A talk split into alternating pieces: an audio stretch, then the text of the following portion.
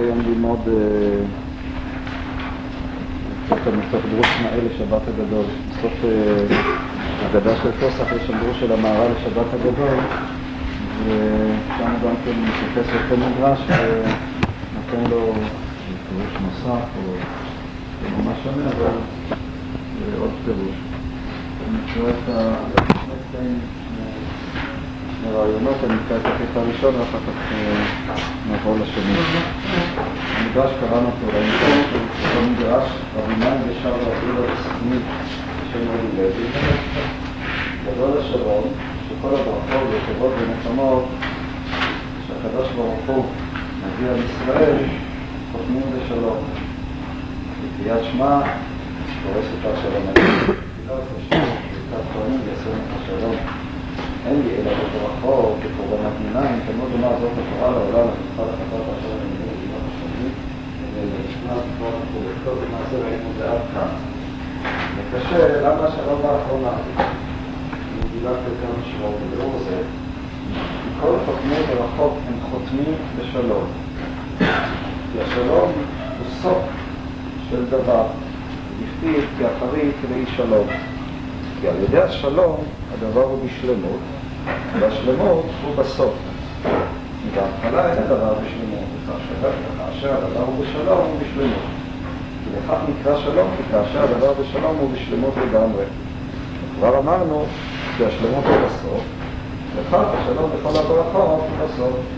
וכך כתיב כי לאחרית לאי שלום, יצא לומר, כי השלום שיהיה לאדם לאחריתו, לשלום שיהיה לאדם, לשלום ראוי שיהיה לאדם לאחריתו, ואז יושלם הדבר וינח לשלום לגמרי. וכן כתיב יבוא שלום ונח לשלומתם הולך מתוכו. הרי לצדיק אמור נתן השם יתברך עליו השלום, לצדיק שהוא בעל שלמות, וכך ראוי לו השלום שהוא בעל שלמת הכל. אבל הרשע שאינו בעל שלמות, אמר הכתוב, אין שלום אמר לך יהיה השם, כי אין הרשע בעל שלמות. אשר אין הבעל שלמות, אין ראוי לו השלום שיהיה שלמת הכל. וכך קראו ברכה זאת בסוף כל הברכות, וכנות הדבר השלום, וכי הראוי ללכת פעמים עושים, היה ראוי לומר יעשה שלום לך, כיוון שדואר הגוף מופיע, כי בכל הראשונים נאמר יברך לך השם ישמר לך, כי יש שכנה ולך ותכונך, כי יש שכנה ולך, שלשון נוכח בסוף הברכה, וכך ראוי לומר יעשה שלום לך, שהיה לדיבת לך באחרונה, ודבר זה אין ראוי כשלום הוא באחרונה, ולפיכך פי יסם לך שלום, כי השלמת הדבר השלום, מה שאמר לי בשעת תפירת כל רצון שיש שלום במיוחתי. כן, זה החלטה. מה אנחנו יכולים לראות? המהר"ל מסביר למה השלום מופיע תמיד בסוף, בכל הברכות, התורות, הנחמות, תמיד השלום בסוף. המהר"ל מקשר את זה למושג של השלמות. כמו שהשלמות מופיעה בסוף, כך גם השלום. יש קשר בין השלום לבין השלם. והקשר הזה הוא למעשה קשר כפול. מצד אחד, השלם תלוי בשלום, אבל מצד שני אנחנו רואים את זה גם בקטע שלפנינו, למשל הוא אומר, הרשעים כיוון שאינם שלמים, אז אין להם שלום, ובדרך החיים, בקטע, אולי נלמד אותו גם כן, גם כן מזכיר את זה, שהחלקי, ככה הוא אומר, אין לו שלום. כאשר אין שלום, כל אחד חלק, וחסר השלמה. ורק הדבר השלם, יש לו את היכולת להיות גם בשלום. וכן יש כאן, כאמור, תלוק או זיקה הדדית בין השלום לבין השלם, ננסה להסביר את כל אחת מהם. בקטע שלפנינו בעיקר מובלע היחס שבין השלם לבין השלום.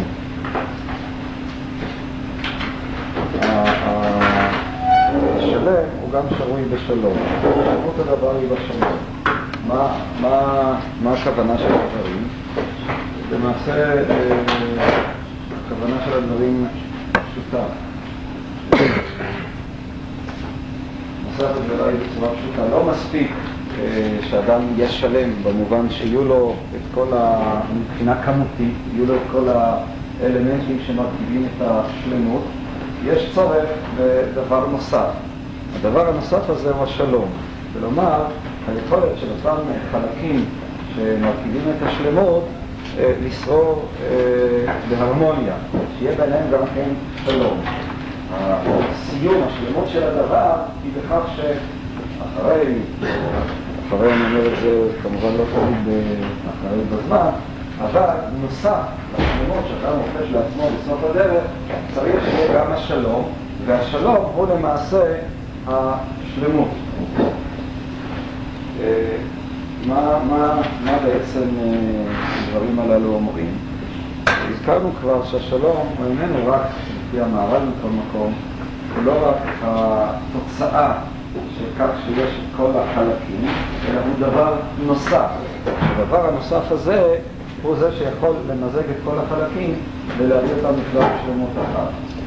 והשלמות כאמור היא תוצאה שיש גם שלום בין החלקים כולם. אולי קצת תמחיש גם את הרעיון שאני מבין אותו ומה המובן של הדברים. אנחנו מוצאים את זה אגב גם דוגמה בהלכה, כן? כל דימה בברכות, אז דבר קטן שלם הוא קודם לדבר גדול, אבל שהוא שהוא חלקי, שהוא כנסה, כן?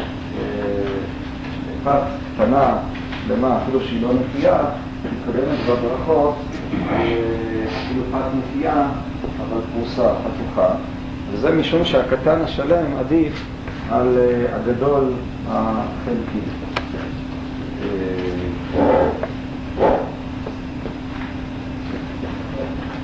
אני חושב שיש לנו את הדברים, בעצם זה דברים פשוטים, אולי דרך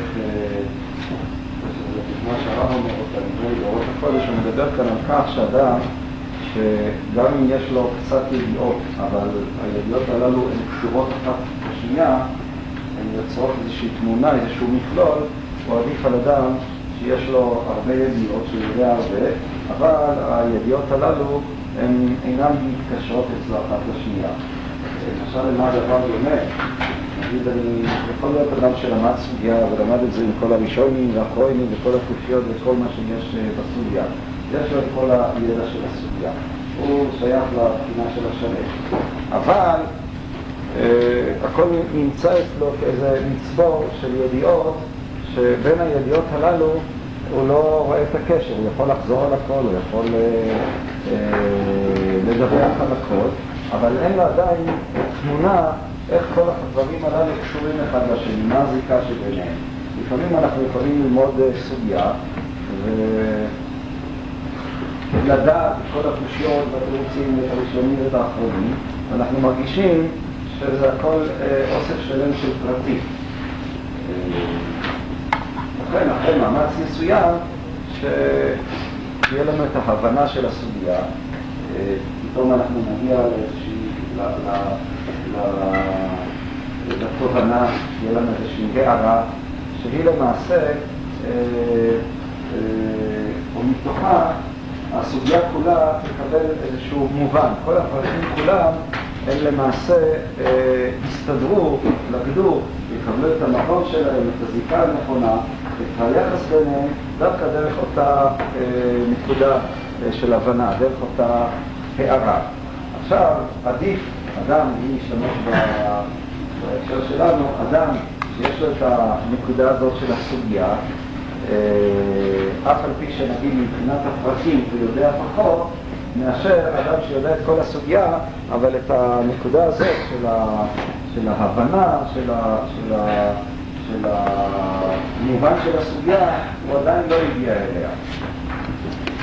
בקבלה הדבר הזה נקרא, והדבר הזה מתקשר במישנים לנושא שלנו. הנקודה הזאת, שהיא מאירה את הכל, נקראת לפי הקבלה והחסידות, היא יסוד וחוכמה.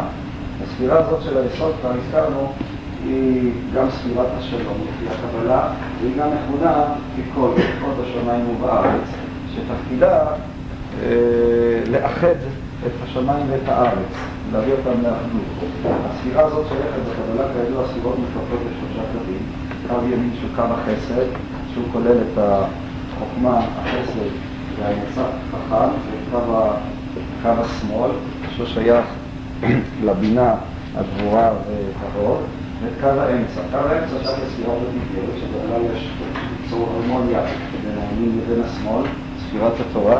אני בכוונה מקדים את הדברים כבר שאני לא יודע אם היום, אבל אני רוצה ללמוד להמשיך את הקטע מדרך החיים, ששם אתה רואה שכל החשיבה בעצם בנויה על התפיסה הזאת של הקבלה. ספירת התפיסה בכל מקום, קו האמצע ממשיך למידת היסוד, שהוא גם מידת הכל. הדבר הזה מתקשר, הוא מהווה מקור למושג גם אצל המערב, ואחר כך אצל המערב, אצל הראייה, למושג של הכלליות, הוא קשור למושג של השלום, הוא קשור גם לספירת היסוד כפי שאנחנו אמרנו.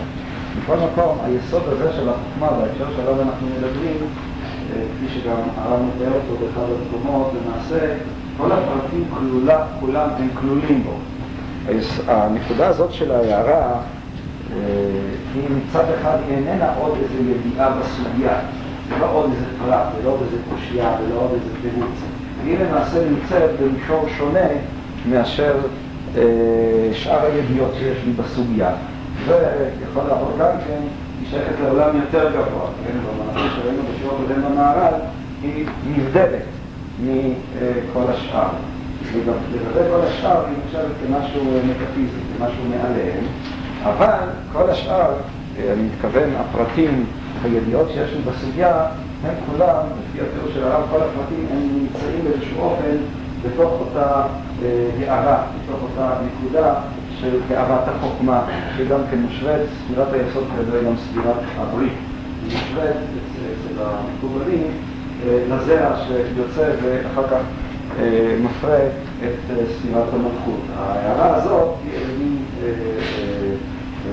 כלומר, זרע רוחני, זרע תודעתי, שלא מכנה, זרע של אור, שהוא, או בפוטנציה, כל הפרטים שאחר כך הצליחו, הם למעשה קיימים בו, הם קיימים בו בכוח, וכפי שאני אמרתי, מתוכה, אז הם כולם מקבלים את המובן שלהם, את הצורה שלהם, אם נחזור שוב לשיעור הקודם. זאת אומרת, כל הפרטים שעד עכשיו לא הייתה להם צורה, הם היו איזה צבר של ידיעות, של פרטים, פתאום הם הפכו למכלול וההבנה, אני מבין כאמור את היחסים ביניהם, את ההכרחיות של כל פרט ופרט, למה כל דבר נגרם, ומה הקשר לכל דבר ודבר, וכל שיטה לשיטה וכו' וכו'. הדבר הזה הוא שייך למושג של השלום, משום שאם אנחנו מפרשים את השלום בדרך שהמהר"ל מפרש אותו, דהיינו שהשלום פירושו של דבר, איזשהו מכלול שבתוכו הדברים כולם מקבלים את מקומם הנכון, ומקבלים את... ממשיך, מפסיקים להתנגד אחד עם השני, דווקא משום שיש איזו הערה, איזה מובן, איזו פרספקטיבה גבוהה יותר, אז הדבר, הפרספקטיבה הגבוהה הזאת, היא נותנת לכל אחד ואחד את המקום הנכון שלו, ואז נוצר שלום, ואז נוצרת הרמוניה בין הפרטים כולם. זה כאמור הקשר בין המושגים שאנחנו דנים בהם, נראה אותם גם בהמשך, בין המושג של הכלליות והמושג של השלום, והעובדה, מה שראינו גם בשיעור הקודם, שהשלום הוא למעשה נבדל מכל הפרטים כולם. אולי יביא לזה עוד משל, קצת מתקשר לשיעור הקודם, אבל חשבתי על משל נוסף קצת להסביר את הנקודה, נראה לי משהו, כן? עכשיו, צריך להסכים בין, הייתי אומר, שלום וליברליזם, לבין השלום של ההרמוניה שעליו המהר"ל מדבר. אני בעוד, דווקא מרגיש את זה בתקופה האחרונה, בצד מסוים, אז ערכים מסוימים של השמאל וכן הלאה, לפעמים חשנו כלפי איזושהי סימפתיה וכן הלאה. אבל דווקא התהליכים האחרונים, אני מרגיש שבצד מסוים הם מבליטים את הניגוד העמוק, וההבדל, אחד המסוכים שאני מרגיש הוא באמת הבדל בין סוגי השלום. יש שלום שהוא איזשהו ליברליזם כזה, במובן הזה שכל אחד הוא לא יכול להתגבר על השני, כל אחד הוא לא, השלום שהמהר"ל מדבר עליו או שהרב קוק מדבר עליו, זה שלום כזה שהוא למעשה נקודת מבט שמתוכה כל דבר מתקבל את המקום הנכון שלו, את הצידוק שלו, וזה נקודת מבט גבוהה יותר שנותנת לכל דבר כאמור את המובן שלו, את ההקשר שלו. כל דבר יש לו מקום בהקשר שלו. אבל היא תמיד שכל צד וצד חושב שההקשר שלו הוא ההקשר היחידי. הוא הדבר הגורם היחידי, הוא תופס את עצמו כדבר המוחלט, כדבר השלם, כטוטלי, כן? הסוציאליסט חושב שהסוציאליזם זה הערך היחידי, והקפיטליסט חושב כמובן על עצמו, הלאומי חושב שהערך הלאומי זה הדבר היחידי.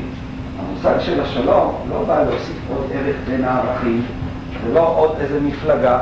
אז כמו שיש את המפלגה הלאומית, יש סוציאליסטית, אז יש גם מפלגה דתית. אז זה עוד מפלגה, וכמפלגה היא בעצם מוסיפה עוד, עוד, עוד מריבה בעולם, עוד מחלוקת בעולם. אין לה שום עדיפות על כל דבר אחר שבעולם. וזה משום שכל דבר חלקי, כך אנחנו עומדים בדברי הרב שיסודם כאמור בדברי המהר"ל, כל דבר שהוא חלקי, ברגע שהוא תופס את עצמו כשלם, אז באותו רגע הוא בעצם מתאבד, הוא הופך להיות שקר. השלום, כך הרב מסביר, זה איזשהו מבט שמתוכו, נקודה גיאומטרית כמו שאמרנו, שמתוכו אני יכול להבין כל דבר מהו מקומו במציאות. אבל הנקודה הזאת היא מעבר לנקודת המבט של כל אחד מהצדדים. היא נקודת מבט נבדלת, היא נקודת מבט אה, אלוקית. למשל, למה הדבר דומה? אם אני רבתי עם מישהו, כן? רבתי עם בן אדם, רבתי עם אשתי. אז יכול ליצור שלום שהוא איזה מביטור, פשרנות, ליברליזם וכן הלאה.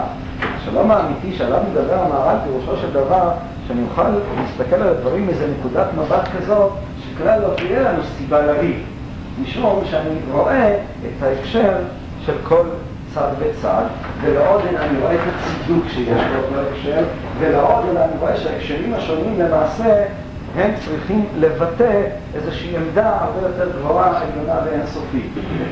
נאמר, נקודת המבט של הצורה האלוקית שהיא מכלילה את הכל. ברגע שאדם מסתכל, יכול להסתכל מנקודת מבט כזאת, אז באותו רגע נוצר שלום, רק, רק אני מסיים, נוצר שלום שהוא הרמוניה. השלום הליברלי הוא לא שלום של הרמוניה, אלא הוא שלום של דברים שעומדים אחד בצד השני, וזה ו- שלום של פשרנות, זה שלום שבעצם הוא, הייתי אומר, הטעות שלו שהוא גם כמפלגה. אבל כמפלגה, אז הוא הופך להיות מנוגד לערכים אחרים. אז הליברל לא מסוגל לחוש את הצד הלאומי בצורה חזקה.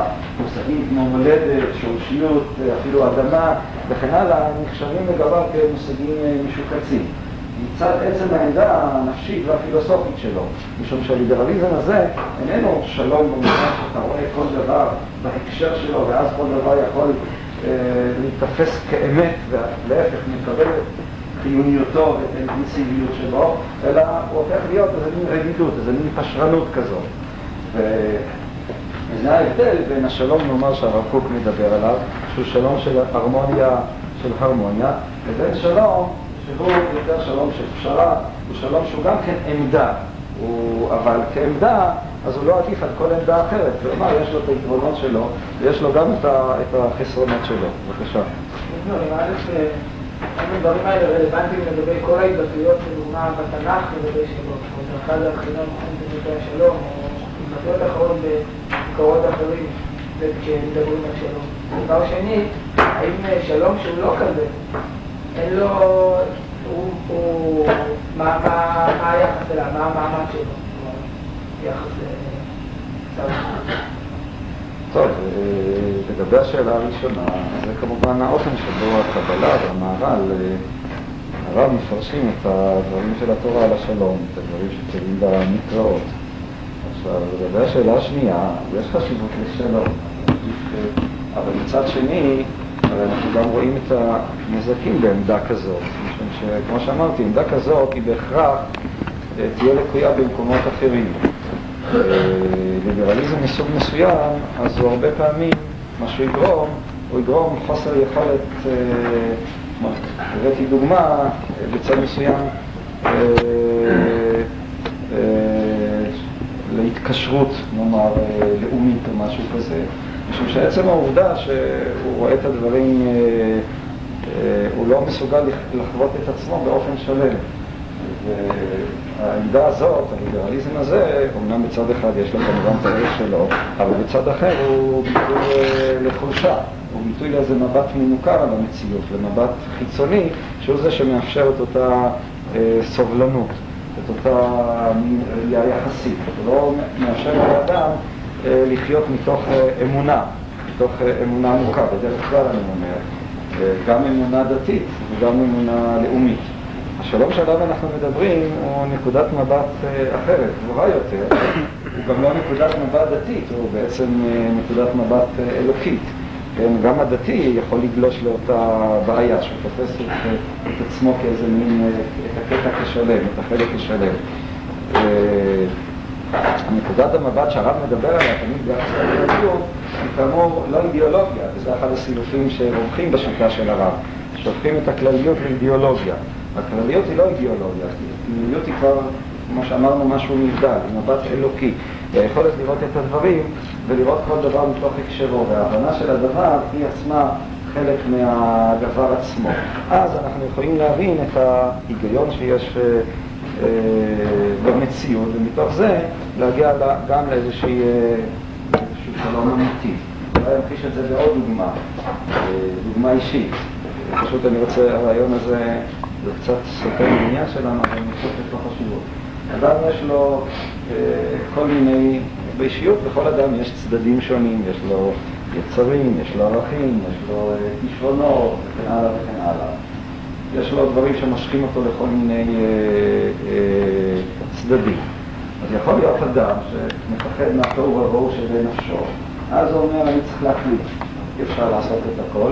ואז הוא מחליט באופן אלים אה, להתמקד על צד מסוים, לפתח צד מסוים מהאישיות שלו ולזנוח את כל השאר. זה דבר שלא יוצר הרמוניה אמיתית, אלא זה בעצם, יש בזה צד מאוד קשוח, הוא מאלץ את עצמו להכריע לכיוון מסוים, דבר שבא על חשבון שאר הצדדים של האישיות שלו.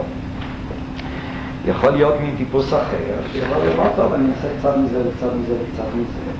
גם הדבר הזה הוא לא הרמוניה אמיתית, משום שאדם כזה, אז בכל דבר שהוא יעשה, הוא תמיד באמת יעשה קצת. הוא לא יהיה מסוגל, הוא לא יתנסר לדבר שלם עד הסוף. השאלה של היכולת להיות באיזושהי הרמוניה, היא מחייבת תופעה של איזשהו גורם, שכל החברות כולם יתלכדו מסביבו לא בצורה אלימה, אלא יקבלו איזשהו מובן, יקבלו איזושהי צורה מכוח עצם הופעתו. הדבר הזה, או הנקודה הזאת, היא הנקודה של השלום הנבדלת שהרב מדבר עליה כאן. ברגע שהדבר הזה מופיע, זה לא שאני מבטר על כוח מסוים לטובת כוח אחר, אלא להפך, כמו שהמהר"ל מתאר את זה בכוזרי, כל הכוחות כולם למעשה הם מקבלים את עוצמתם אפילו דווקא מכוח ההופעה הזאת. הרי ככה ריה"ל מתאר את החסיד כאדם שכל הכוחות מפותחים אצלו, אבל הם קיימים בהרמוניה. כל הכוחות, הוא מדבר גם על כוחות המחשבה וגם על כוחות היצריים וכן הלאה וכן הלאה. המובן של ההרמוניה הוא שונה לחלוטין, מאשר איזושהי פשרה, מאשר איזושהי נכונות לעשות כל דבר, והוא גם מנוגד לצד השני, לצד האלים, שבאופן קשוח, מפחד, מהפחד שנותני תוהו ובוהו, הוא הולך ומכריע את עצמו דווקא לכיוון מסוים. זאת אומרת שההנחיות של מה של חז"ל, שדברים שעושים לפני השלום, משום דרכי שלום, זה הנחיות פרקטיות והמתניות לחלוטין, שאין בהם שום צד של ראייה ערכית. למה אתה אומר ככה? כי אם ניקח לדוגמה דברים שהם משנים לפני דרכי שלום, אז זה ודאי מכוח נסיבות מסוימות. המהר"ל לפחות לא מסביר כמוך. אנחנו נראה את זה בהמשך. המהר"ל, זה מופיע בנתיבות שלום, הנקודה הזאת, למה מותר לשנות. המהר"ל רוצה לטעון שזה לא עניין פרקטי, אלא רוצה לומר שזה משום עניין עקרוני. אבל טוב, נדבר על זה גם כן. זה באמת דבר מעניין. זה מכל מקום, או יחס, בבקשה. אבל אי אפשר לטעון שאין לגיטימציה בהלכה גם לשלום ומשהו של פשרה. אמרתי שאין לגיטימציה, במובן מסוים כשאין ברירה זה לא שלום. אבל מצד שני צריך לדעת ש... הייתי מנסח את זה ככה, הליברליזם הוא לא, לפי דעתי, במקום, הוא לא ערך. אבל אני יכול לומר שהמטרה שלי היא שירה או משהו קצת אחר, להיות פתוח. פתיחות, פתיחות היא תוצאה של איזושהי אינטליגנציה מאוד גבוהה, שהיא מסוגלת באמת לראות דברים, לראות אותם מזוויות שונות והקשרים שלהם, וגם להביא אותם ולחכם אותם במקום הנכון. אז נוצרת פתיחות, וזאת היא פתיחות אמיתית. פתיחות אחרת, היא בעצם בבית העמים, היא מוחצנת, היא משהו שדווקא נובע מתוך העובדה שאתה לא חי בצד מסוים באופן אינטנסיבי חזק, ואז אתה מוכן להיות פתוח. אתה כיוון שלא כל כך אכפת לך, אתה לא כל כך דתי, וממילא אתה מוכן גם להיות פתוח. לא, הפתיחות האמיתית היא, אתה יכול להיות דתי בעוצמה חזקה מאוד, להיות אפילו קנאי, אבל דווקא העובדה שאתה למעשה, דווקא הדתיות שלך מאפשרת לך להגיע לאיזושהי נקודת מבט שאתה תראה גם הקשרים אחרים, גם דברים אחרים, ולהפך, לא רק שהדברים הללו לא יעמדו בסתירה לתפיסה שלך, אלא תעבור כל דבר מקבל את המובן, את המקלוש שלו, בתוך אותו המקלוש שלו, בלי לאנוס צד אחד לטובת צד אחר. עכשיו, אני אומר, במישור הפרקטי ודאי שיש ערך גם אפשרות, עיטורים וכו', אבל זה לא המושג האידיאלי של השלום. זה לא השלום במובן, ואני חושב זאת הבחנה, לפחות אני מרגיש הבחנה בוטה, בין תפיסה, נאמר, ליברלית, לבין המושגים של שלום שהרב קוק מדבר עליהם. אני חושב שהרב קוק היה ליברל, כמובן, שעליו אנחנו מדברים. איפה בהרבה מקרים הוא הפגין קנאות ופשוט מאוד חזקה ומאוד חזקה. זה לא הפריע לו לאותם מקרים של שלום שעליהם הוא מדבר הרבה וחלק אולי נמד בלכם באורות הקודש. הנקודה השנייה, או הצד השני, הנקודה השנייה היא היחס בין היחס ההפוך. רק השלם יכול להיות בשלום. כלומר, לא שהשלמות מותנה בשלום, כפי שאמרתי, השלום הוא עוד אלמנט, אלא גם ההפך. השלם הוא זה שיכול אה, אה, אה, להביא לשלום.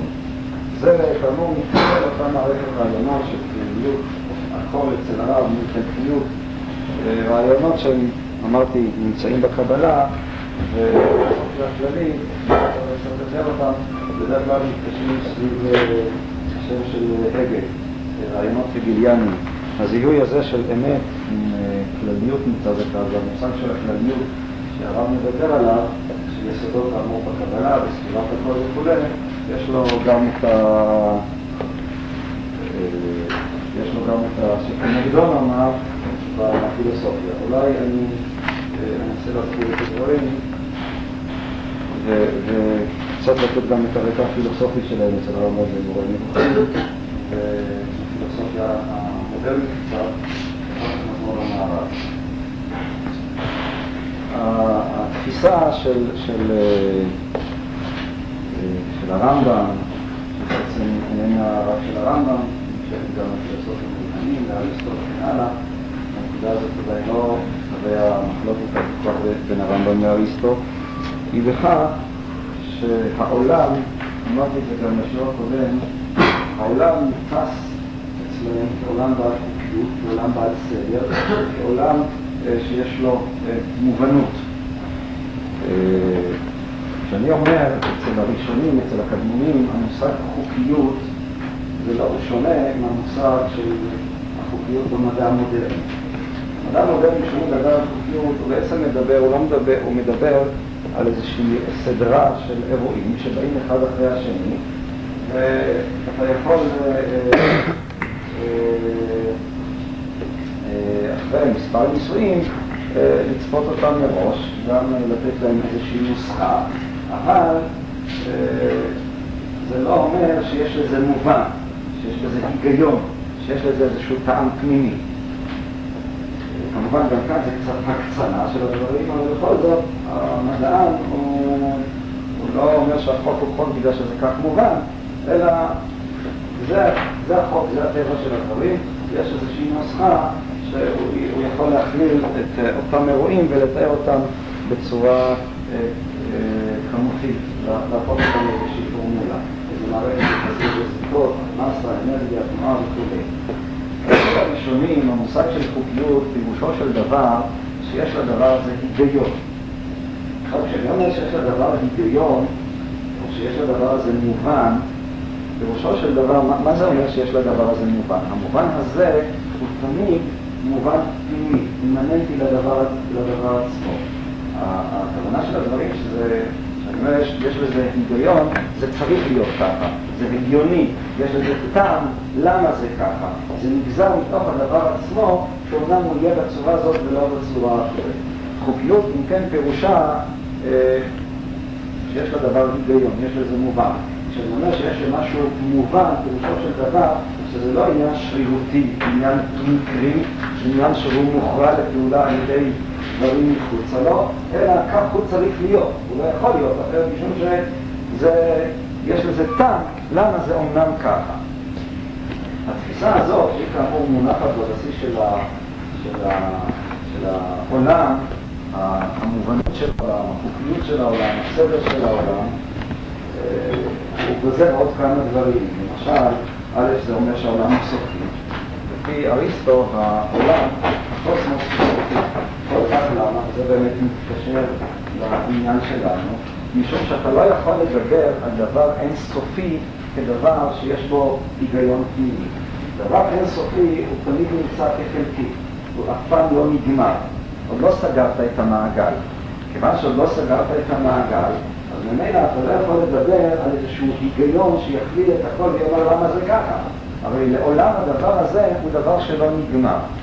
לכן, כיוון שהעולם יש בו סדר, יש בו חוקיות, יש לו מובנות, זאת היא הסיבה שבגללה אריסטו קבע שהקוסמוס הוא למעשה סופי. זאת אומרת, כדי ליצור איזושהי סטרקטורה, אם אני מתאר את הקוסמוס כאיזושהי סטרקטורה, כאיזשהו מבנה, וכל היגיון, כל סדר יחייב מבנה, דבר חלקי, דבר לא גמור, הוא תמיד דבר חסר מבנה. אז עצם העובדה הזאת, שאני אומר, יש כאן סדר, חוקיות מובן, מחייב מבנה. מבנה הוא תמיד צורה סגורה.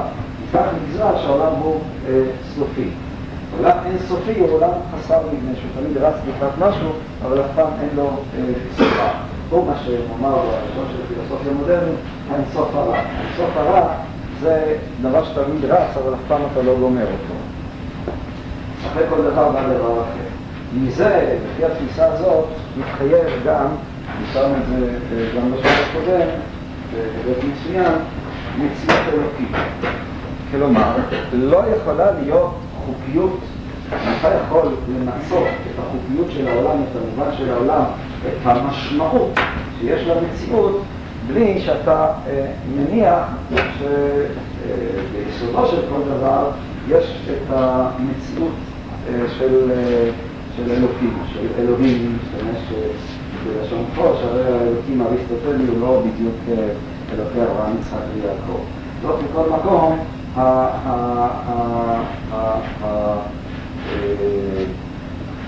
ההוכחה נאמר של אריסטו למציאות אלוקים.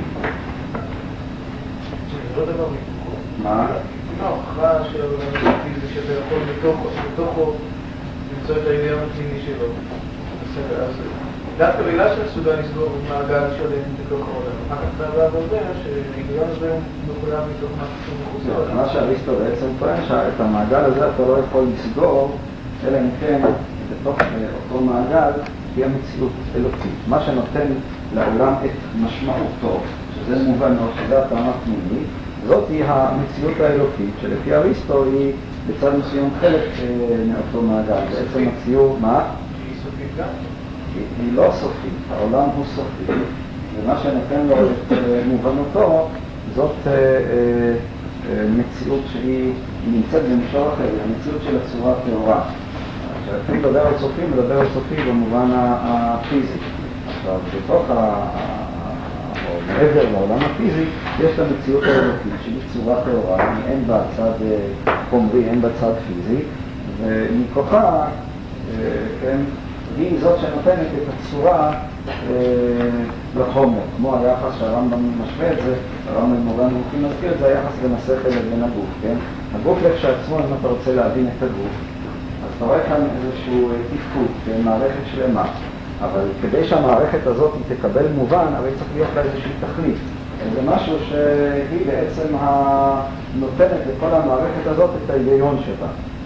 כי הרמב"ם אומר שזה הספר, גם בספר, אבל כל הגוף כולו מקבל את צורתו, את מובנו, למה הוא נוצר ככה, לשמה הוא מתפקד, לשמה כל האורגניזם הזה וכן הלאה וכן הלאה, מכוח זה שישנה גם אה, תודעה שהיא נותנת כאמור אה, אה, לגוף כולו את צורתו, את, אה, את, אה, את אה, הגיונו. יש כאן דבר אחר, זה היה סתם איזה מין גולם מגבל, חסר משמעות. מה שהופך את הכל לדבר משמעות של מתוכה אתה יכול לגזור את המבנה האנושי, את המבנה של הגוף והנפש וכולי וכולי, זאת היא, זהו השכל. הוא הרמב"ם משווה במבנה של העולם, אלוקים בשכל של העולם. הוא זה שנותן למציאות כולה את צורתה, את מובנה.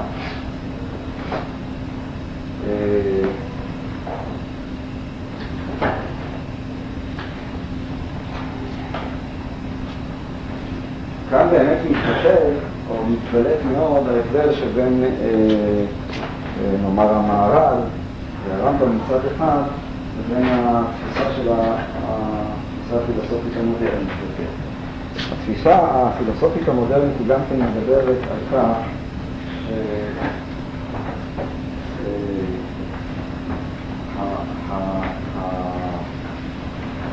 ההיסטוריה למשל מדברת על בצורה כזאת, או נעמיד לזה בהמשך, למעשה המציאות גם כן בעלת מובן.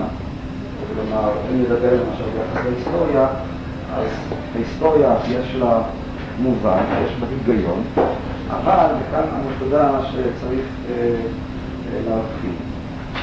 הוא מדבר למעשה על איזשהו מערכת, איזשהו עיגול, שהוא נסגר, אבל אה, המובן שלו הוא נעשה בתוכו, ולא עוד, אלא ש... ש, ש, ש אה, יש כאן נקודה מאוד עדינה.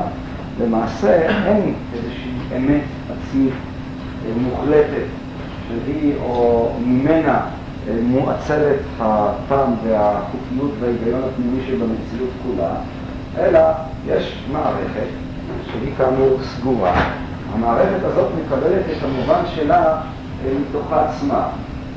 כל חלק, הייתי אומר, הוא למעשה קשור לחלק אחר, הוא מנהיג חלק אחר וגם מונהר על ידי חלק אחר, ולא עוד, אלא שגם ההבנה של הדברים היא חלק מאותה מערכת עצמה. זאת אומרת, יש כאן, אה, ככה נאמר, אה, ההיסטוריה והעולם מצטיירים אצלו, כמערכת שלמה שכוללת בתוכה את כל האפשרויות שלה, ואתה יכול להבין איך כל אפשרות בנויה ולמה היא בנויה בצורה כזאת ומה המובן שלה ומה הזיקה שלה לחלקים אחרים, ויש כאן מערכת שהיא כל כולה מונהלת מתוכה פנימה, אף על פי ולא עוד אלא שגם ההבנה שלה היא חלק ממנה. משתמש, ההבנה היא איננה דבר שנמצא מבחוץ, אלא ההבנה היא חלק מהתהליך עצמו. התהליך עצמו נותן לעצמו גם את פרשנותו וגם את מובנותו וגם את משמעותו, ובהקשר הזה אז אז מצד אחד זה באמת דומה לדברים שהזכרנו קודם במובן הזה שהמכלול מקבל את משמעותו ברגע שהוא מופיע כמכלול, כלומר ברגע שאתה יכול להבין את הזיקה בין כל חלק לחלק ולהבין אותו כמכלול, מכוח אותו מכלול זה מה שנותן לו את המובן לחלקים כולם, וזה כמו שאמרתי, המובן עצמו הוא גם כן חלק מהמכלול עצמו, זה מנחל שנושא את עצמו, אין לו מובן מחוץ לו.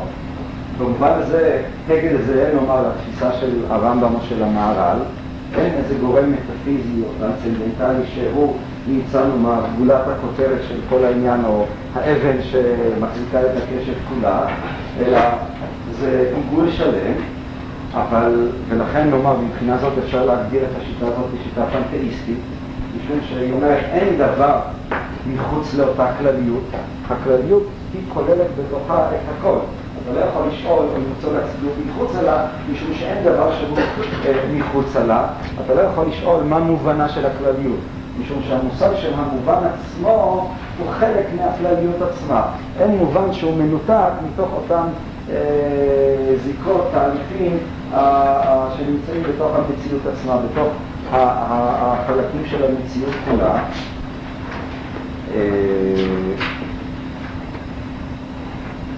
אז שוב, אולי נסכם. מצד אחד, אני לא בטוח שהצלחתי, היה צריך להמחיש את זה יותר. מצד אחד יש כאן את אותה תפיסה עצמה של אמת כהבנה של המכלול כולו.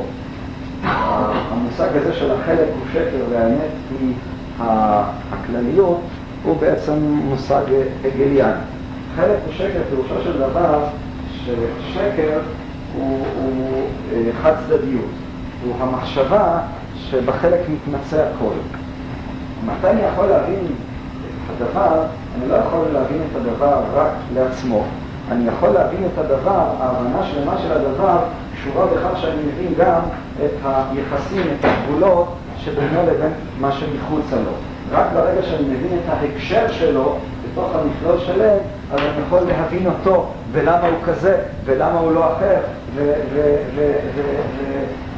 וגם מהי המשמעות שלו, משום שהמשמעות שלו יכולה להיבחן רק מתוך אותו הקשר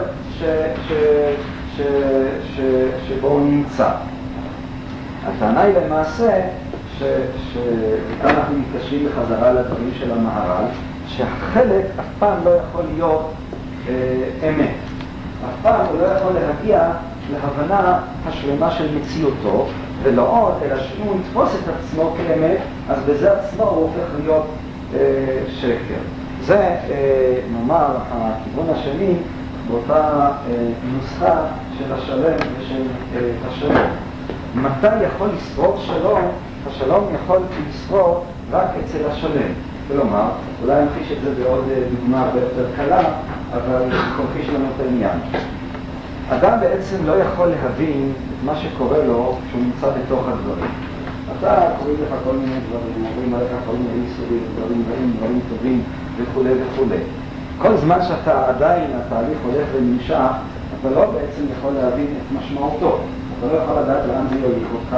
אין לך גם את נקודת המבט שמתוכה כל פרט יקבל בעצם את... תוכל למקם אותו ולדעת לאן בסופו של דבר הוא הביא. הדבר עדיין לא, לא, לא נגמר. יכול להיות שעכשיו אתה נורא סובב, כן? אבל לכן שאחרי מספר שנים, או אחרי שהעניין, אחרי שהמעגל ייסגר, אז תדע שאותו סבל היה בעצם הדבר הכי טוב בשבילך. תמלא אותו סבל, מי יודע מה היה קורה, וכולי וכולי. ולא עוד, אלא שאתה תבין למה בעצם היית צריך לסבול. זאת אומרת, ההבנה היא הרבה יותר עמוקה. אתה יכול להבין איך במכלול של האישיות שלך, של החיים שלך, של הפעולות שלך, למה זאת היא הצורה הכי טובה אה, שהייתה בשבילך באותו זמן בה תעשה ולעשה. אבל הדבר הזה הוא רק אפשרי אם אומנם אה, המעגל נסגר, אם אומנם ההיסטוריה שלך הסתיימה. כל זמן שלא הסתיימה, אז באמת אי אפשר עדיין להגיע אה, להבנה השלמה והאמיתית של העניין. ההבנה בתפיסה הזאת, פירושו של דבר, הייתי משווה את זה לאיזה מין ניגון, לאיזושהי סימפוניה. כל תא ותא הוא לא קיים לעצמו. הדו, הרי, הוא לא שווה, אפשר לומר. מתי הוא שווה? הוא שווה כחלק ממנגינה. כחלק ממנגינה אתה יכול לראות למה הוא צריך להיות, ולמה, ומה הקשר שלו למנגינה, ולמה המנגינה הזאת היא צריכה אותו, ובידיה היא תהיה פגומה או חסרה. זאת היא אותה הבנה או היחס שבין המכלול לבין הפרטים. אני מתכוון לומר, ההבנה הזאת של המכלול והפרטים, וזאת היא נקודה עמוקה שיש כאן. זה לא איזה מין הבנה שאני אומר, טוב, הייתי צריך להיענש בשביל כך וכך. זה לא הבנה סיבתית, אלא זה הבנה מסוג שונה לחלוטין. ההבנה היא חלק מהעניין עצמו. כלומר, הפרשנות של העניין, כמו ש... ביחס לסימפוניה עצמה. אתה לא יכול באופן רציונלי לנתח את הסימפוניה ולהבין למה כל חלק, כל, כל דם בסימפוניה הוא הכרחי ליצירה כולה.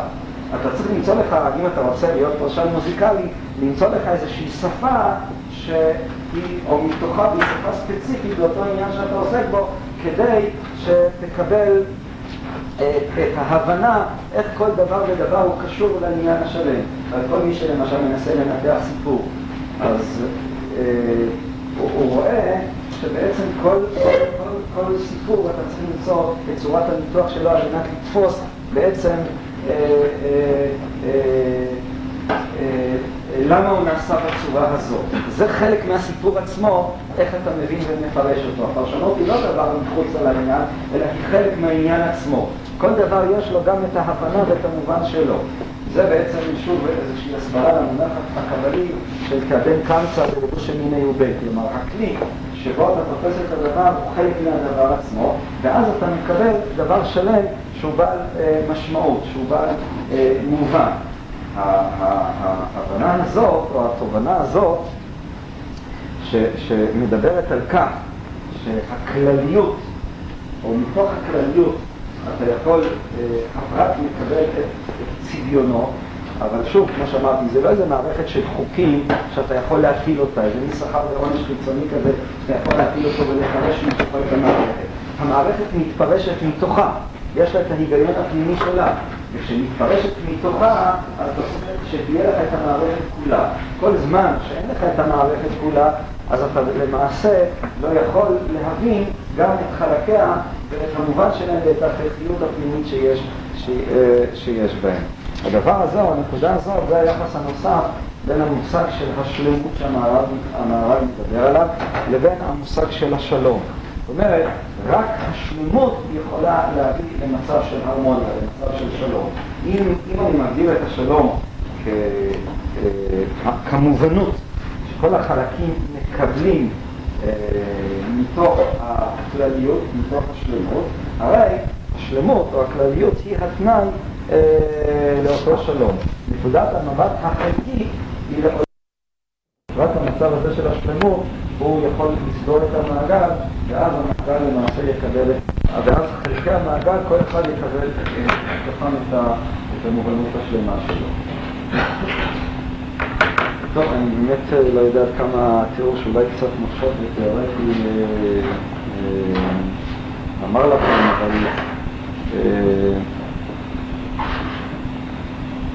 באמת אני לא יודע לתאר את זה. ולנסות למצוא דרך קשה לעניין. זה מתקשר אגב לרעיון גם כן שמופיע אצל הרמח"ל, רעיון חבלי. הרמח"ל אומר שבסוף ההיסטוריה העולם יגיע לתכליתו, למרות המשך אחר כך, אז מתברר שכן, המהר"ל מדבר על מושג של ייחוד השם. ובראשו של דבר שהבריאה בסופו של חשבון היא חלק מהמציאות האלוקית, אין אלא את המציאות האלוקית. ואז הרמח"ל מדבר על זה במונחים כאלה, הוא אומר שכשההיסטוריה תסתיים, תתברר שכל המקרים וכל האירועים וכל הבחירות שלנו, שאנחנו חושבים את זה כעניינים שרירותיים, כעניינים קריים, או כפרי הכרעות שלנו, מתברר שכל זה הוא חלק מהתוכנית האלוקית. בעצם זה לא יכול היה להיות אחרת. הדבר הזה מחייב, אבל הוא מחייב את קץ ההיסטוריה. הוא מחייב את זה שהעולם יגיע לאלף השביעי שלו.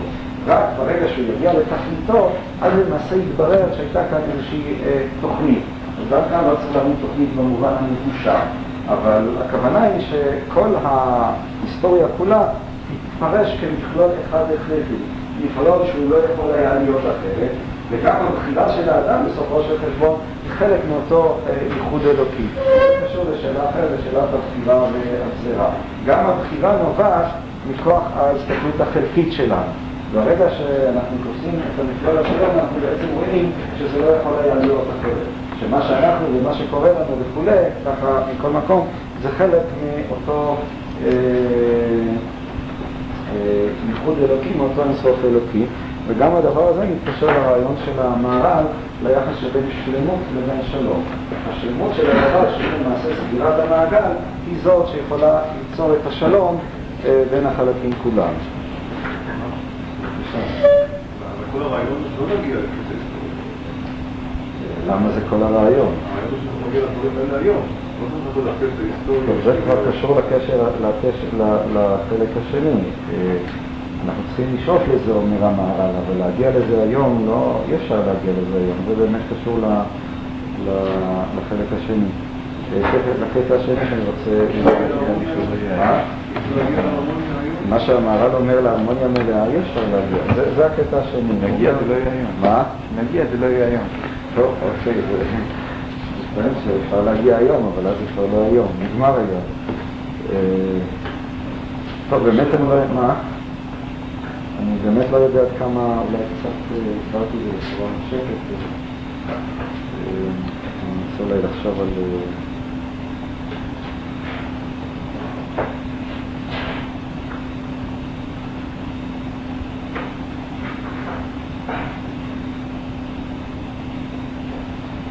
יותר שנסו לעזור למה...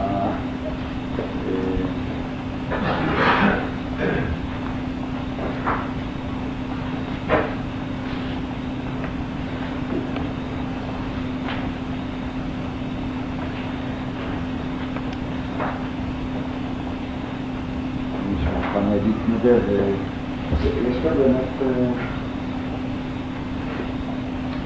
רגע איזה משל להביא כאן. אולי אני אקח דוגמה באמת מהתחום של הספרות. סיפור. סיפור, לא יודע אם זה מקובל היום על כל התפיסות, אבל אני מדבר בצורה פשטנית. הנרטיב הספרותי, כפי שהדבר נקרא, מחייב איזושהי זיקה בין החלקים. זאת אומרת, מה אני מתכוון אולי להשתמש כמו ש... דוגמה שהביא אותה לפילוסוף אחד. הסיפור מתחיל בבוקר... נעמי יצא מביתו, כן? עכשיו, כשאתה קורא בבוקר נעמי יצא מביתו, עכשיו אתה מצפה לקראת מה יהיה הלאה. ואתה מצפה, ורק כשתגיע לסוף של הסיפור, תוכל להבין מה הייתה המשמעות של היציאה של כל בן אדם בביתו. בחיים היומיומיים שהוא יצא מהבית שלו, לא יצא מהבית שלו כחלק מסיפור. אלא זה היה משהו מאוד כאב לראש, הוא ניגר למכונית, לא היה בכלל את אותה, הייתי אומר, זה לא היה חלק מהלכידות הזאת של הסיפור, זה לא היה פיצה. החיים אין, השאלה אם החיים זה סיפור או לא, מה אתם אומרים? בואו נדבר ככה. אני מספר למישהו משהו שקרה, זה נכון או זה לא נכון? היינו בצבא, כן, מספרים אחרי חוויות. אבל כל אחד מאיתנו יודע שכשזה היה בצבא, זה לא היה בדיוק כמו בסיפור, זה היה שולחן בחדר האוכל. זה לא היה סיפור, זה היה משהו אחר. אז מה, מה אתם אומרים? מי צודק? הסיפור צודק או שבמציאות היום יומית? זה לא היה סיפור, זה היה דבר אחר. אחר כך פתאום אתה מספר את זה. אנחנו מזלקים את זה, אנחנו מספרים. או... או... מה אתם אומרים? נו, רבותיי. צריך להפעיל את הדמיון. מה? אתה רוצה לומר? כאן שבאמת אנחנו כן מזייפים. אנחנו תארים את הדבר הספציפי שקרה בתור דבר ש... אז אתה אומר שאנחנו מזייפים. תראה, אני מספר לך, תרתרו אותי בצבא ובלילה היום כבר לא עושים את זה. אמרו לנו, תמיד מפה לפה ומפה לפה וכו' לפה. אפילו כשאני אומר, תשמע, זה היה נורא, זה היה פה וזה היה שם, זה לגמרי לא מה שהיה במציאות. זאת אומרת, כשאני מספר, נורא, זה סיפור, אבל זה מרתק, כולם שומעים, אבל במציאות זה היה דבר שהתפורר בכל מיני רגעים מעצבנים, ושמים לב שזה כבר, אפילו עכשיו כשאני מנסה לספר למה זה התפורר, אז אני לא מצליח, משום שאני כבר מספר את זה כסיפור, אז מה בעצם קורה כאן? מה, מה יוצר כאן? איך אני יכול... עכשיו, כשאני בא לנתח עלילה ספרותית, כן? אז אני אומר, יש איזה קשר בין ההתחלה של הסיפור לבין הסוף של הסיפור. הסוף של הסיפור למעשה מגדיר לי את ההתחלה. יש כאן איזשהו היגיון בעלילה. עכשיו אני אשאל את עצמי גם איזה היגיון יש בעלילה. אני יכול לדבר על חוקיות מראש שקובעת חוקיות כמו חוקיות של פיזיקה, מה יוצר את האחדות של העלילה? חוקיות מסוג של החוקיות של פיזיקה, איזה מערכת של חוקים שלפיהם גיבורי הסיפור צריכים להתנהג. מה, מה, מה אתם אומרים לה? מה שבעצם אנחנו רואים שראשית כל ההיסטוריה היא סיפור. זאת אומרת, היום היא לא סיפור, אבל כשנגיע לסוף נראה שזה היה סיפור. זאת אומרת, למעשה היא תהיה קיימת בצורה של... של של, של סיפור, וזה המובן שלה. זה, זה דבר אחד, אבל אני אומר כאן משהו יותר אמור. השאלה, מה יוצרת הלכידות של חלקי הסיפור הזה? זאת היא השאלה. מה המשמעות? מה? מדינת המשמעות. כן, אבל איזה סוג של... מה? אתה אומר שזייפנו את המציאות. אני רוצה לטעון שזאת היא המציאות. אז זאת היא השאלה, זייפנו או לא? לא, זה ביחס לזה, יש פה ערכים מנוגדים. המציאות היא מנוגדת לסיפור, מבחינה זו הסיפור מזויף הוא המציאות, אין לנו אותה עמדה לשפוט או להכריע. מדינת המשמעות זה המהפך שעברנו בדרך לעשות את הסיפור. עכשיו שוב השאלה, מה... אני לא... לא... לא מגיע את הנקודה. אני שאלתי אם סיפור זה זיוף, גם שאלתי שאלה נוספת, האם הפרשנות, מה פירוש פרשנות על הסיפור? אני חושב את הסיפור ואומר שהגיבורים הם צריכים לפעול בצורה הזאת, יש כאן היגיון בפעולה שלהם, איזה מין היגיון, איזה מין פרשנות? לכל סיפור אני יכול לפרש באותם כלים למשל, או שאולי לא, זה משהו פסיכולוגי, זה משהו קונטרלי, מה בעצם, מה נותן הסיפור את מובנותו ואת יחידותו כסיפור, בבקשה. אז החוקיות של הסיפור היא שונה מחוקיות רגילה שהיא חוקיות שגוררת, הדבר התוצאה של הדבר כזה. זאת אומרת שבסיפור אחד, וזה הדבר הסיפור לחיים, אם הדבר התוצאה היינו, אז החיים היו סיפור. אבל בחיים החוקיות היא משמעות בעצם, והמשמעות מתגלה רק בסוף. לכן בחיים אנחנו לא רואים את המשמעות שאנחנו עושים את המעשה לאחר מכן. וכשאני גם מסתכל את הסיפור, אז אני נותן לאדם, כבר ברגע המעשה, כבר יש את המשמעות. אם באה בקטורים, התפרסמתי, אז אני רצתי ולא ראיתי בשום דבר, זה הרגע מאוד קטן. וכשאני מספר את זה, אז פתאום זיכה לתוך מכלול, זה מקבל משמעות. אז אין כאן זיוף, כלומר, זאת המשמעות האמיתית, כשאני לא ראיתי את זה. היא כבר הייתה קבועה מראש, אולי נשאל גם את השאלה הזאת. אם אנחנו מאמינים באיזשהו סדר היסטוריה, היא הייתה קבועה מראש. אם אנחנו מאמינים. הייתה קבועה מראש. הסוף של הפרשור היה כבר קבוע מראש, אם אתה אומר שזה... נראה לא מבחינתי, אבל במסגרת המשגול הכללי, אני מאמין שהסוף היה קבוע מראש, בגלל שאני לא ידעתי אותו. עכשיו רגע, אתה מדבר על סיפור, זה יותר קל לנו להגיד. אפשר לספר את הסיפור אחרת? וזה מגיע לחיים, הסופט, אם אני חי בתוך התקנות באמת, אני אשאר לתוך הסיפור אחר. סיפור אחר זה עולם אחר. כן, אבל מצד שני הרי אפשר, אבל ייתכן שהוא היה אחר, לא? ייתכן שאותו יציאה בבוקר הייתה מסתיימת אחרת. כל המשל הזה... אוקיי, אז זה בדיוק מה שאני התכוונתי לומר, אני חושב שהנציגים שלך יכולים קצת להעביר לי להעביר את מה שרציתי לומר. ראשית כל, אחרי שהסיפור נגמר, זה הסיפור, הוא לא יכול היה להיות אחרת. זה אומר שבעצם זה המובן של הגזירה האלוקית או של הייחוד האלוקי. מצד שני, כשהסיפור עדיין מתרחש והולך, יכול להיות שהיה נוצר כאן סיפור אחר. הפרשנות של הסיפור, שהיא גם ההכרחיות שלו, היא חלק מהסיפור עצמו. כלומר, לכל סיפור יש גם את ההכרחיות ואת הפרשנות שלו. היא איננה איזו מערכת חוקים קבועה, זה כבר חורג מהתפיסה, זה לא איזה דטרמיניזם חיצוני שלפיו הדבר הזה צריך להתנהל, אלא זה איזה מין דטרמיניזם באמת שהומצא בתוך הדבר עצמו. מבחינה זאת, אז החופש של הסיפור איננו סותר את ההכרחיות של הסיפור. הדבר הזה באמת יכול להמחיש לנו, אולי להמחשה בדיקה נועזת, את הרעיונות שרציתי להביע מקודם, שהן גם רעיונות שמופיעים במערל, ברמח"ל. כלומר, מצד אחד המושג של השלמות שהיא זאת שמביאה לשלום. אם אני מבין את המושג שלום במובן של הלכידות של הסיפור, של העובדה שכל האלמנטים הם אינם שרירותיים, חלק מסיפור, וזה מהותו של סיפור. הרי רק הסיום של הסיפור הוא זה שיכול לגרום או להנגל את היחידות. לפני כן עדיין, כל זמן שהדבר עדיין לא נגמר, אז אין עדיין, הסיפור לא הושלם, וממילא גם הלכידות של חלקיו תהיה רופפת, או היא לא תהיה גמורה. זה יכול גם להבהיר לנו את המושגים הללו של קץ ההיסטוריה, את העובדה שהרמח"ל אומר שכשהסיפור מסתיים, המציאות היא תהפוך להיות סיפור, והתברר שבעצם זה היה הכרחי, אף על פי שמצד אחר או מפרספקטיבה אחרת, זה לגמרי לא היה הכרחי, אלא זאת הייתה מין בחירות.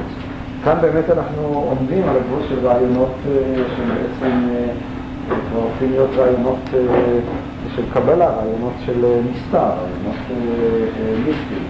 אבל אני חושב שהדבר הזה קצת יכול להמחיש לנו גם את המושג של השלום. האחדות של השלום היא לא אחדות כפויה, היא לא איזה גרוף ברזל, היא לא איזה אידאה שאתה מלביש אותה על הכל. היא צריכה להיות הרמוניה מהסוג של מנגינה, מהסוג של סיפור. זה דבר שהוא חופשי לחלוטין, שהוא בן חורי לחלוטין, ואף על פי כן כל חלקיו אחוזים אחד בשני, ובמובן מסוים לא יכולים להיות אחרת. בבקשה. אני מרגיש שאנחנו תיאר את השלום בשני כיוונים, גם את השלום של ההרמוניה. זאת אומרת, האם אותה מובנות היא נובעת מתוך ההקשר של הפרטים, או שבעצם מובנות שבעצם היא באה והיא מסבירה את ההקשר של הפרטים. ובשני המובנים, אני לא מדבר על מובנות שכופה איזשהו הקשר, אלא מובנות שמסבירה הקשר.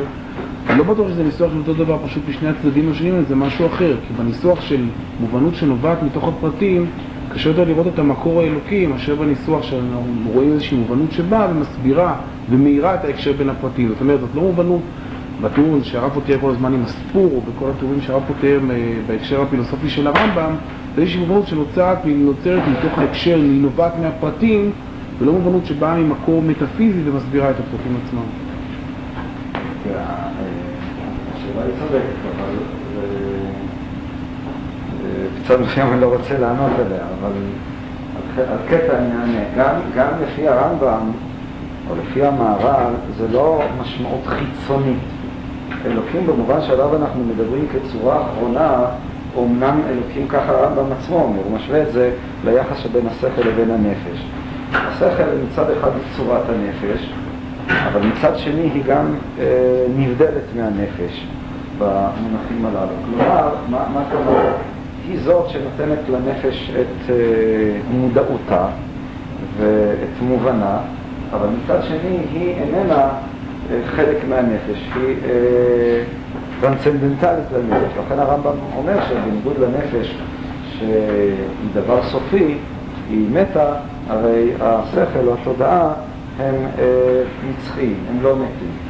אה, משום שהיחס בין הנפש לבין הגוף הוא לא דומה, היחס בין השכל לנפש הוא לא דומה ליחס בין הנפש לבין הגוף. בעוד שהנפש הוא צורת הגוף, ולכן כשהגוף מת אז אין גם כנפש, הרי השכל מצד אחד עומד לפני עצמו, ומצד שני אה, הוא גם, הוא גם, אה, נות... הוא גם מוגדר כצורת הנפש. שווה בדיוק אה, להגדיר על מה, מה בדיוק הנוסחה של הדבר, אני לא, לא מספיק בעניינים כרגע להגדיר את זה.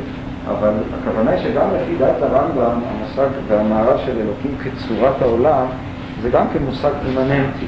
זאת אומרת, זה לא איזה מין הכוונה חיצונית לחלוטין שהיא נותנת לדבר את המשמעות מבחוץ, ואז הטענה שלך, שזה, שהמשל שאני מביא מהסיפור הוא, הוא לא נכון, הוא בעצם מש... הוא, הוא טוב, לתפיסה ההגליאנית, אבל איננו טוב לתפיסה המערבית. זה בעצם מה שאתה רצית לטעון, אם הבנתי אותך נכון. לא, לא בדיוק. מה? אתה רצית לטעון, אם הבנתי אותך נכון, שזה משמעות של דבר מבחוץ שהוא נותן לדבר את משמעותו. בעוד שהסיפור אין שום משמעות חיצונית, אלא המשמעות היא חלק מהסיפור עצמו. לא, אני מסכים שנגיד, נדביר את זה בצורה קיצונית, בשני המקרים יש, יש את העולם ויש את אלוקים. רק השאלה אם העולם יצר לעצמו את אלוקים, שזה המשמעות שמשתמעת מהסיפור שמכלול הפרטים. זה התפיסה הפנתאיסטית, נעביר את זה לתפיסה הזאת. או שבעצם יש פה איזשהו אלוקים שהוא הצורה האחרונה של העולם, שזה יותר השתמע כשהרב דיבר על המהר"ל. כן, זה לא... זה הבנתי אותך, נכון. אז אני אומר, גם בתפיסה הזאת, נכון שאלוקים הוא מחוץ על הסיפור, אבל מצד שני הוא גם כן חלק מהסיפור. זאת אומרת, התפיסה של המהר"ל של המציאות האלוקית היא מציאות אימננטית, היא איננה לחלוטין, מצד אחד הוא נבדל, הוא, טרנס, הוא טרנסצנדנטלי, אבל מצד שני הוא גם אימננטי. בעצם העובדה שאתה מגדיר אותו כצורת העולם, זה אומר שהסיפור לא יכול להיות סיפור, אלא אם כן אלוקים נמצא אה, בתוכו. עכשיו זה ודאי שונה אה, מהתפיסה הפנתאיסטית, אבל מצד שני זה לא, והמשל של הסיפור הוא לא תואם לזה, משום שהסיפור מקבל את מובנותו כולו בתוכו, לכן הסיפור הוא משל יותר טוב לתפיסה השנייה. יחד עם זה, אני אומר, ההבדלים אינם לגמרי לא בוטים. זאת אומרת, אלוקים כצורת העולם, פירושו של דבר שאלוקים הוא גם נמצא בתוך העולם. הוא משפיע את השפע, הוא זה שנותן לעולם את, את מובנותות, שהמובנות הזאת גם כן נמצאת בתוך העולם, היא לא רק מכוונת את עצמה כלפי דבר ש, שמחוץ עליו. כך לפחות אני תופס את הדברים אה, לפי הרמב"ם. טוב, מי שרוצה להעיר, בבקשה. בענף זו נדב יועדה. אם אנחנו אומרים שיש איזושהי קדושה בשלמות, כלומר, כל דבר אוסף של פרטים יכול להגיע לאיזושהי שלמות, גם ללא גורם חיצוני. כלומר, לאחר שעוד מקבץ הפרטים האלה מסתכל עליהם בצורה של שלמות, בצורה מלמעלה, אז יש שלמות גם בלי גורם חיצוני, בלי גורם אלוקי. אבל למה אתה קובע שכל אוסף של פרטים יכול לצורה שלמות? כל דבר יכול להיות סיפור? זאת היא בעצם שאלה. כלומר, זה כבר תלוי בהגדרה שלי. אני יכול לקחת בספק, נגיד את הסיפור, כשנגיד את השלמות.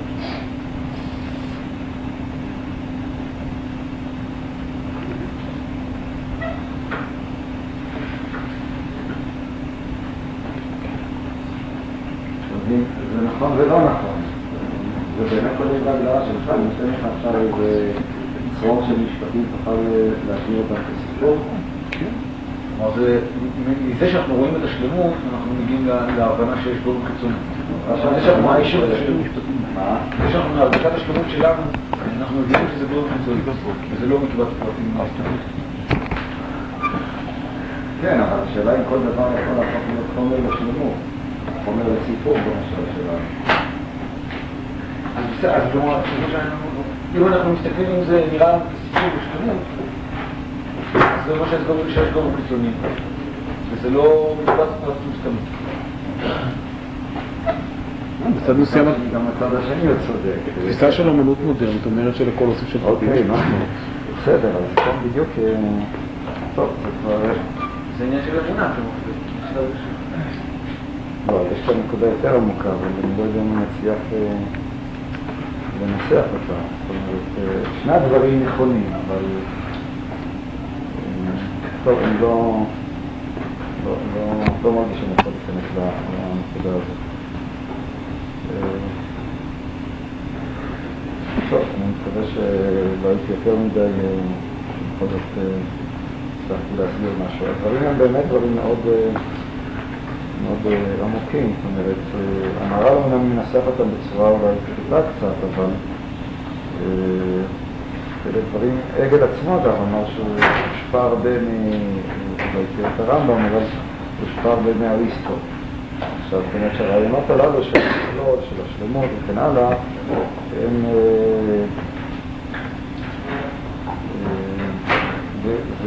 הם בעצם הרעיונות שנמצאים כאן, ואמרתי, היסוד שלהם אצל המהר"ל הוא לא רק היסוד הפילוסופי, אלא יש לו גם את המקור של הדברים.